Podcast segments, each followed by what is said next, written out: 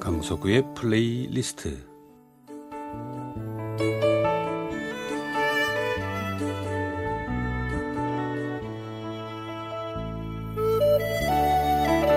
제가 살아가면서 느끼는 어떤 저의 생각, 저의 감정, 혹은 오래전에 저의 추억과 아름다운 음악을 엮어 보내드리는 시간입니다. 강석우의 플레이리스트. 예전에 저희 어른들은 속담을 참 많이 들려주셨어요. 속담을 듣는 중에 참 무릎을 탁 치거나 고개를 끄덕이게 하는 정말 절묘한 그 표현이 참 많았습니다. 우리를 금방 이해시키면서 또 깨닫게 만들기도 했는데 그런 속담 가운데 자라보고 놀란 가슴 소통 보고 소뚜껑 보고 놀란다는 속담이 있죠. 글쎄 뭐 자라가 큰 건 한 30cm도 있다고 하는데 소뚜껑은 아무리 작아도 좀 웬만하지 않나요?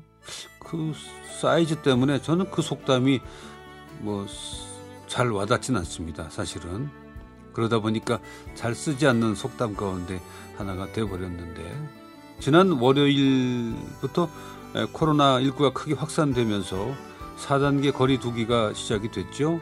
생활이 많이 불편하고 또 불안해하는 분도 많으시고 특히 자영업 하시는 분들 뭐 생존마저 위협을 받고 있는데 뭐라 위로를 드려야 할지 뭐 어설프게 한마디 거두느니 오히려 가만히 있는 게 도와주는 게 아닐까 방송을 하면서 저도 생각이 참 많습니다. 며칠 전부터 제 딸아이가 어, 집에서 마스크를 착용하는 거예요. 사실 뭐 가족들이 각자 밖에서 어디에서 무슨 일이 있었는지 잘 알 수는 없지만 만약에 가족 중에 누구 한 사람 방역에 실패한다면 뭐 식구니까 운명적으로 받아들일 수밖에 없죠.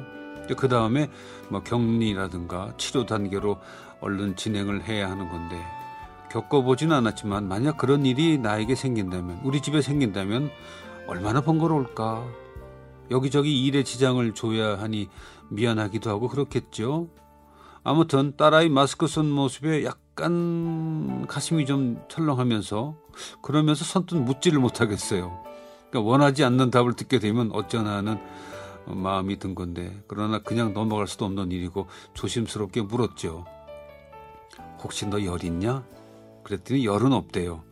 근데 왜 마스크 쓰고 있어? 하고 이어 물었더니 약간 목이 좀 컬컬하고 입맛을 못 느끼겠다는 거예요. 그러더니 집 방으로 가요. 아, 참 마음이 복잡해지면서 이럴 때는 어떻게 해야 하나 뭐 생각도 꼬이고 그래서는 안 되는데 하면서도 딸아이가 순간 미워지기도 하고 그 속으로 아, 좀 조심하지 하는 소리가 나갈 듯하고 더 자세히 물으려고 했으나 딸아이를 추궁하는 것 같아 더 묻지도 못하겠고 참 난감하더군요. 그래서 의사 친구에게 전화를 했죠. 그랬더니 젊은 애들은 감염이 돼도 그러다 금방 낫는다고 걱정하지 말라고. 사실 제 걱정은 젊은 딸보다 만약 일이 그렇게 벌어지면 제가 더 문제인 거죠.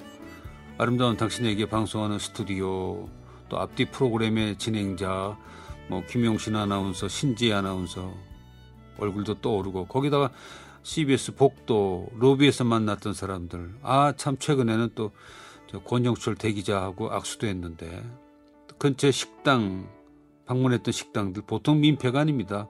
게다가 새로 시작한 그 채널 A의 건강 프로그램 이제 조금씩 자리를 잡아가는데 MC를 또 바꿔야 하는 건지 한두 주 긴급 편성을 해야 하는 건지 참 그 또한 그 제작팀들에게 커다란 피해를 주는 것이고 참 마음이 복잡했습니다. 뭐 전전긍긍 걱정이 가득한데 딸아이가 오더니 저에게 그래요. 사실 염려가 돼서 선별진료소에 가서 검사를 받았다고. 그래서 결과는 하고 좀 급히 물었죠.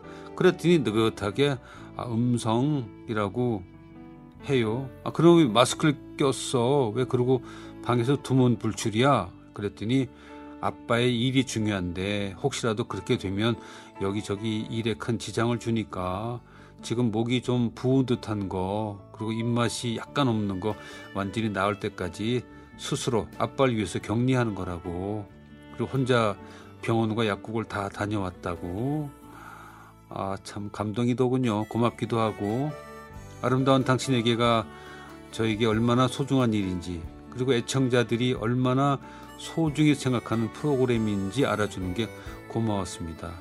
아빠가 하는 일에 온 식구가 마음을 모아준다는 게 정말 당연한 일임에도 참 대견하고 고마웠습니다. 생상스의 동물의 사육제 가운데 수족관이죠. 아쿠아리움 앙상블 무직 오블리크의 연주입니다.